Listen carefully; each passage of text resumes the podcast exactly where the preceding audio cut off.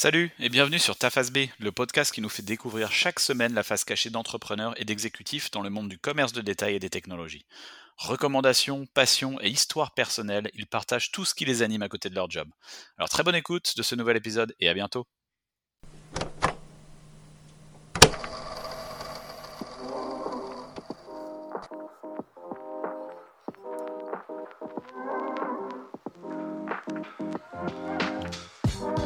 Bonjour à toutes et à tous et bienvenue dans ce tout nouvel épisode de Ta Face B. J'ai le plaisir d'accueillir Jean-François aujourd'hui. Salut Jean-François. Bonjour. Enchanté de t'avoir sur ce podcast Jean-François. Puis euh, comme tu le sais, tu vas pouvoir nous parler de ta B, de tes passions, d'histoires personnelles et autres. Et avant ça, tu vas démarrer par ta face A, donc ta compagnie, en 30 secondes et ton rôle dans cette compagnie. Donc, euh, mon entreprise, c'est Glouton. Euh, J'en suis le fondateur. Et Glouton, c'est une application euh, qui simplement permet aux gens de faire des économies à l'épicerie Ouais. de plusieurs façons. Donc, euh, Glouton va analyser chaque semaine les spéciaux des, euh, des circulaires des principales, des, principales épiceries Ouais. et ensuite faire des suggestions de recettes qui permettent de maximiser son utilisation des rabais. Donc, ça permet euh, aux familles de faire des économies au-delà de 2 ou 3 000 dollars par année selon leur utilisation. Ce qui est une économie euh, plus qu'intéressante à faire, surtout en cette période d'inflation. Donc, euh, Absolument. m- c'est des merci. commentaires que je reçois souvent en ce moment. Exact. Et donc, Glouton, euh, nos auditeurs auditrices peuvent retrouver Glouton sur quelle adresse? Internet?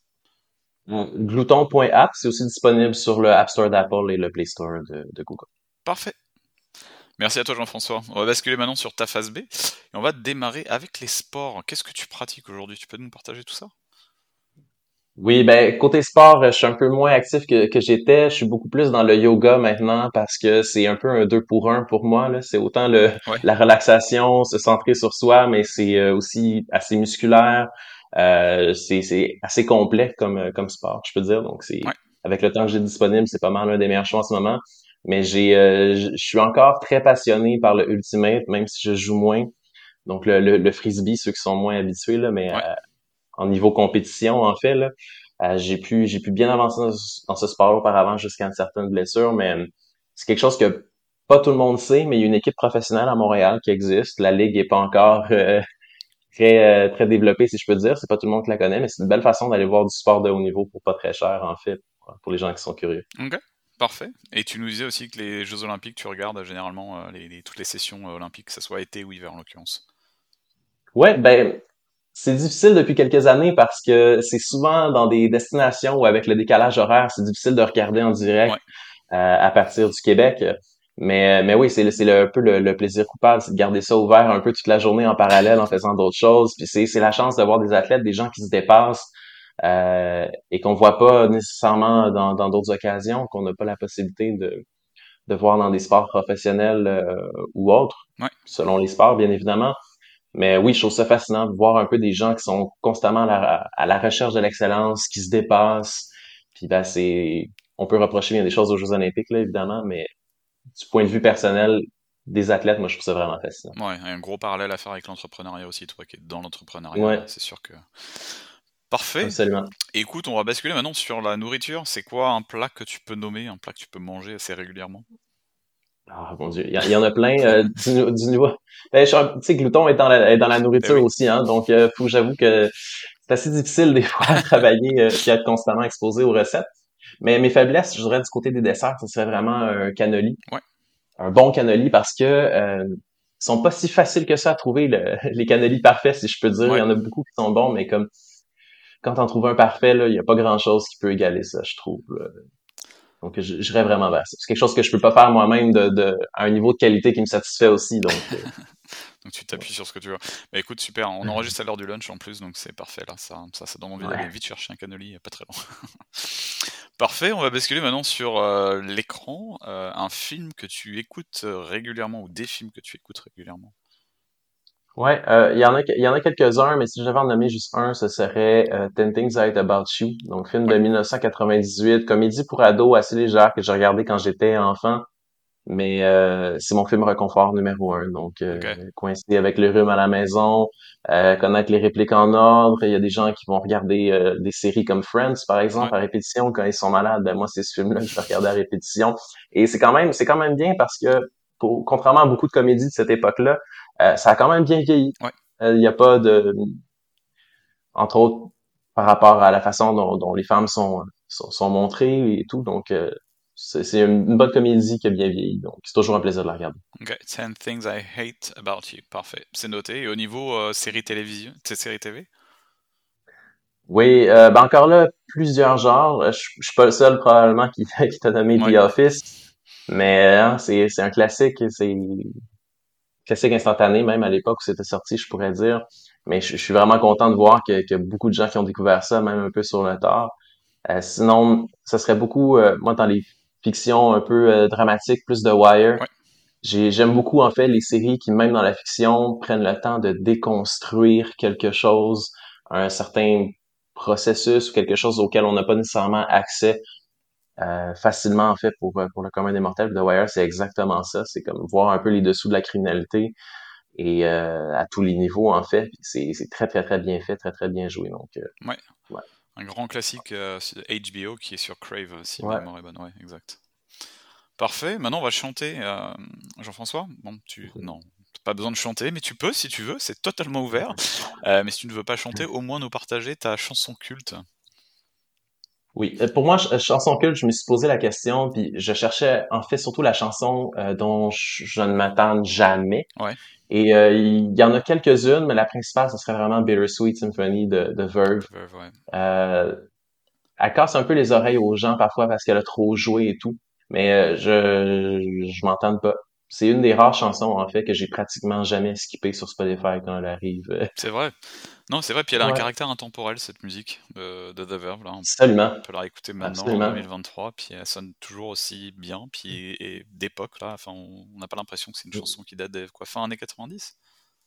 Ouais, 98, je Ouais, crois, ou c'est ça. 97. Donc, euh, ouais, et qui vieillit extrêmement bien aussi. Avec une belle histoire. Ouais, c'est beau violon de début qu'on qu'on aura hâte de réécouter prochainement.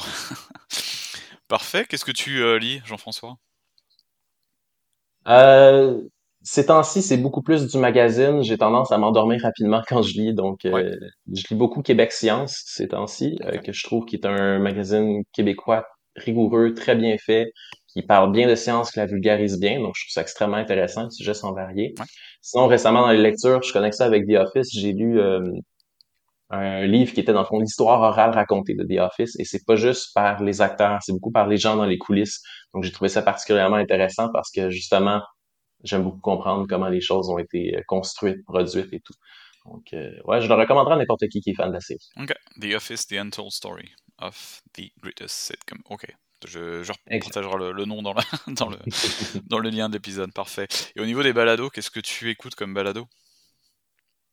Euh, plusieurs choses au quotidien, c'est beaucoup euh, La journée est encore jeune, le nouveau format maintenant de, de 30 minutes, fait que c'est un petit peu plus facile à suivre euh, tous les jours, c'est pas grave d'en sauter un. Mais un coup de cœur récent, ça a été Hit Parade par Slate, dans le fond, qui va justement prendre des, des, moments clés un peu de la culture musicale pop, en fait, en se bas et analyser ça. Donc, j'aime beaucoup les liens avec le fait que la musique, c'est, euh, oui, c'est, c'est de l'art, mais c'est aussi un bien commercial dans une industrie qui utilise ça. Donc, euh, tout, euh, tous les processus souvent qui, euh, qui mènent à la, à la commercialisation de la musique. Donc, c'est un peu déconstruit dans ce, ce podcast-là. C'est vraiment très bien fait, très documenté, super intéressant. Ouais. On traverse toutes sortes d'époques aussi. Donc, un beau coup de cœur. Écoute, je vais me le mettre, je connaissais pas, donc j'imagine que ça aborde aussi les, les Taylor Swift de ce monde, sur les, sur les, sur les hits qui remontent. Absolument. ok. C'est beaucoup par thématique, euh, tu sais, que ce soit R&B, euh, musique des années 60, Elvis, euh, euh, musique des années 2000, euh, quand la, la, la musique pop, les boys bands ont commencé à émerger, les girls bands aussi. Donc, c'est, on peut vraiment choisir ces épisodes au choix selon les thèmes qui nous intéressent. C'est très, très fouillé. ok, J'adore sup- ça. super. Bah écoute, merci pour ce partage de Hit Parade de Slate. Euh, on va basculer maintenant dans l'autre partie de ta phase B, donc on va rentrer un peu plus dans le détail de moments de vie et autres. Et avant ça, juste, on a parlé sport, on a parlé musique, et apparemment, dans tes passions hobby, la musique aussi fait partie de, fait, pas- fait partie d'une de ses passions, et, et ça te fait collectionner pas mal de choses. Oui, je collectionne les vinyles, euh, Ouais, comme beaucoup de gens en fait, ou dans les années 2010, il y a eu une espèce de retour à la mode, si je peux dire, pour la collection de vinyles. Donc, euh, je suis embarqué là-dedans, moi aussi. Un peu redécouvrir le plaisir d'écouter un album de A à Z, Ouais, de de pas pouvoir sauter une chanson avec faci- facilité, de pouvoir vraiment euh, la qualité sonore aussi, vivre l'expérience, l'immersion, avoir l'objet, la pochette, euh, de la façon dont l'artiste le fait aussi. Et euh, ça s'applique à, à toutes les époques dans mon cas. Je, vais autant voir des vieux disques des années 60 que, que des albums tout récents d'artistes que j'adore et euh, qui pour moi c'est une façon de, de supporter aussi. Ouais. Surtout dans, dans cette période où le streaming rapporte pas grand-chose aux, aux artistes. Donc ouais, c'est un peu ma, ma petite fierté cette collection-là, c'est de trouver un peu les petites pépites d'or pour y ajouter. J'adore ça. Ouais, et ça se compte en combien de vinyles chez toi aujourd'hui, à peu près? Présentement, c'est euh, c'est un petit peu plus de 300. OK. Euh, par limitation d'espace, je dirais. Non, c'est pas très grand chez nous. J'ai un meuble seulement. Il a fallu que je fasse un ménage récemment puis que j'en enlève une cinquantaine qui, qui était moins intéressant. Mais c'est sûr qu'avoir l'espace, je crois que je serais facilement au-dessus de 1000 maintenant. OK. Ouais. Bah écoute, hein, si, euh, s'il y a des, je sais qu'il y a, il y a une personne quoi, qui avait été invitée sur ta phase B qui est aussi non collectionneur comme toi de vinyle, donc euh, il y a peut-être des, des discussions, des mises en relation à faire là-dessus. Je me permettrais de. Absolument. de te- Je vais essayer de trouver ça. Ouais, exact. Et euh, les jeux vidéo aussi, je crois, c'est ça?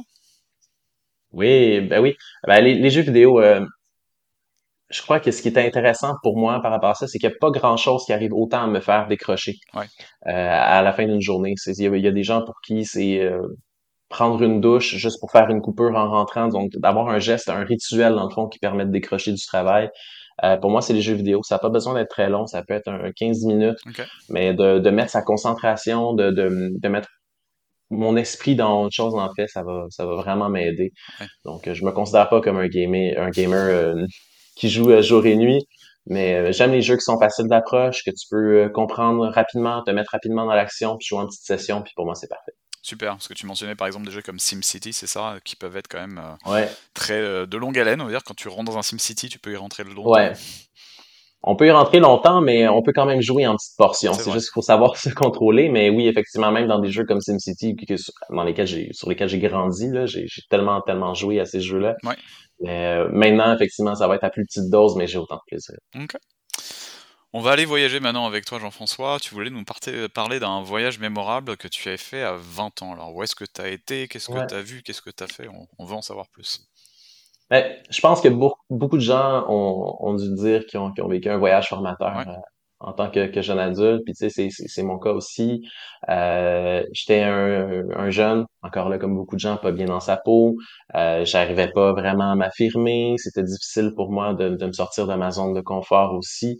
Donc, ce, ce, ce voyage-là, ça a été euh, l'occasion de partir seul pendant euh, pendant plus d'un mois dans, dans en République tchèque, en Allemagne, en Autriche, donc des, Ouais. des pays où tu peux te débrouiller un petit peu en, en anglais, mais euh, certains endroits c'est plus difficile que d'autres, Ouais. mettons.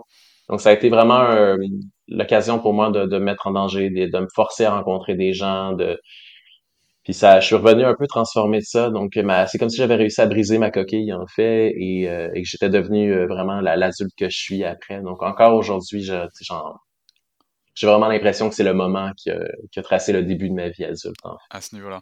Donc, tu dis Mm. Allemagne, euh, République tchèque et quoi? Autriche également? Donc, tu as navigué. Et Autriche. Ouais, donc ces trois Ouais, pays-là. Et tu étais tout seul? Et tu parti combien de temps euh, environ? Ouais, je suis parti euh, un peu plus d'un mois.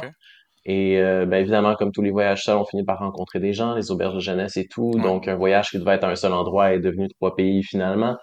Et ben, c'est effectivement un peu tout ça aussi qui fait que ce voyage-là a été aussi nourrissant, je peux dire. Ouais. Et tu as été revenu avec quelques mots d'allemand Ouais. ou pas? Un petit peu là, il commence à être loin parce que ça fait longtemps. Mais, mais ouais, la, la base, j'ai, appris aussi des bases de, de, de tchèque à l'époque, mais qui sont malheureusement toutes disparues. Ouais. Mais des- des- Le tchèque étant une des langues les plus difficiles à apprendre, apparemment. Ouais, ouais, ouais. Non, c'est très, très, très complexe. Puis, euh, t'y allais à l'époque, Oh. ouais, encore, au- enfin, 20 ouais, quand t'avais 20 ans, donc c'était déjà séparé entre République tchèque et, euh, et Slovaquie. Il y avait déjà deux pays, là, deux entités, mais... euh, Ouais, exact. Ok, super. Mm. Euh, donc, c'était effectivement aussi ton moment de vie marquant, comme tu le dis, ça a eu un impact sur ta vie, donc t'en, t'en, t'en vois encore aujourd'hui les bénéfices. Ça, tu, ça t'a donné une confiance en toi aussi, ce que tu disais, ce que tu y allais à un moment donné où t'étais... euh, euh, tu disais, voilà, t'avais, t'étais pas forcément bien dans ta peau et autres, donc ça, t'a apporté tout ça, ça t'a apporté aussi le goût de l'entrepreneuriat, cette, euh, ce, ce voyage-là? C'est ça qui a un peu débloqué ton, euh, ton côté entrepreneur ou c'est venu plus tard? Ouais, je, oui. Ben, je, tu sais, je, je, je réfléchis en même temps que j'en parle en ce moment, mais oui, d'une certaine façon, parce que c'est là où j'ai pris la, la confiance et l'assurance d'exprimer mes idées. Donc, Ouais. c'est un peu ça aussi, l'entrepreneuriat en bout de ligne. Donc, de, de matérialiser quelque chose qui se passe dans sa tête, c'est là où j'ai pu commencer à le faire. Donc forcément, ça m'a suivi dans mon chemin entrepreneurial par la suite. Ok, bon bah écoute, on recommande à tout le monde d'aller faire ce voyage que tu as pu faire, Allemagne, Autriche et République tchèque, centre de l'Europe, plein plein de belles choses à voir là-bas.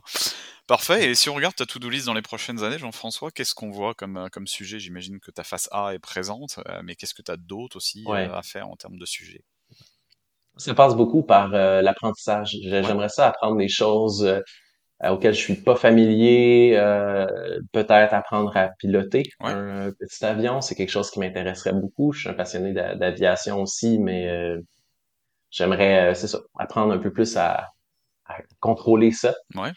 donc ça, ça serait intéressant. Me mettre un peu plus en danger aussi, mais pas physiquement, je veux dire, apprendre des, choses, sortir de ma zone de confort. Donc je, je veux pas perdre ça de vue, mais sinon je suis une personne assez anxieuse, donc j'ai pas pour moi, de me faire une, to-do list sur plusieurs années, je pense que ce serait plus anxiogène que d'autres choses. Ouais, ok. Mais peut-être des voyages quand même. Il y a peut-être des endroits dans le monde où tu veux aller que tu n'as pas encore parcouru, euh, des choses un peu. Oui, absolument. Ouais. L'Amérique du Sud, euh, tu sais, un peu plus l'Asie aussi. J'ai pu y aller en, partie. Ok. Mais ouais, puis j'ai jamais eu la chance aussi de, de travailler de l'étranger, donc possiblement un, jour. Maintenant que c'est plus possible que, que jamais.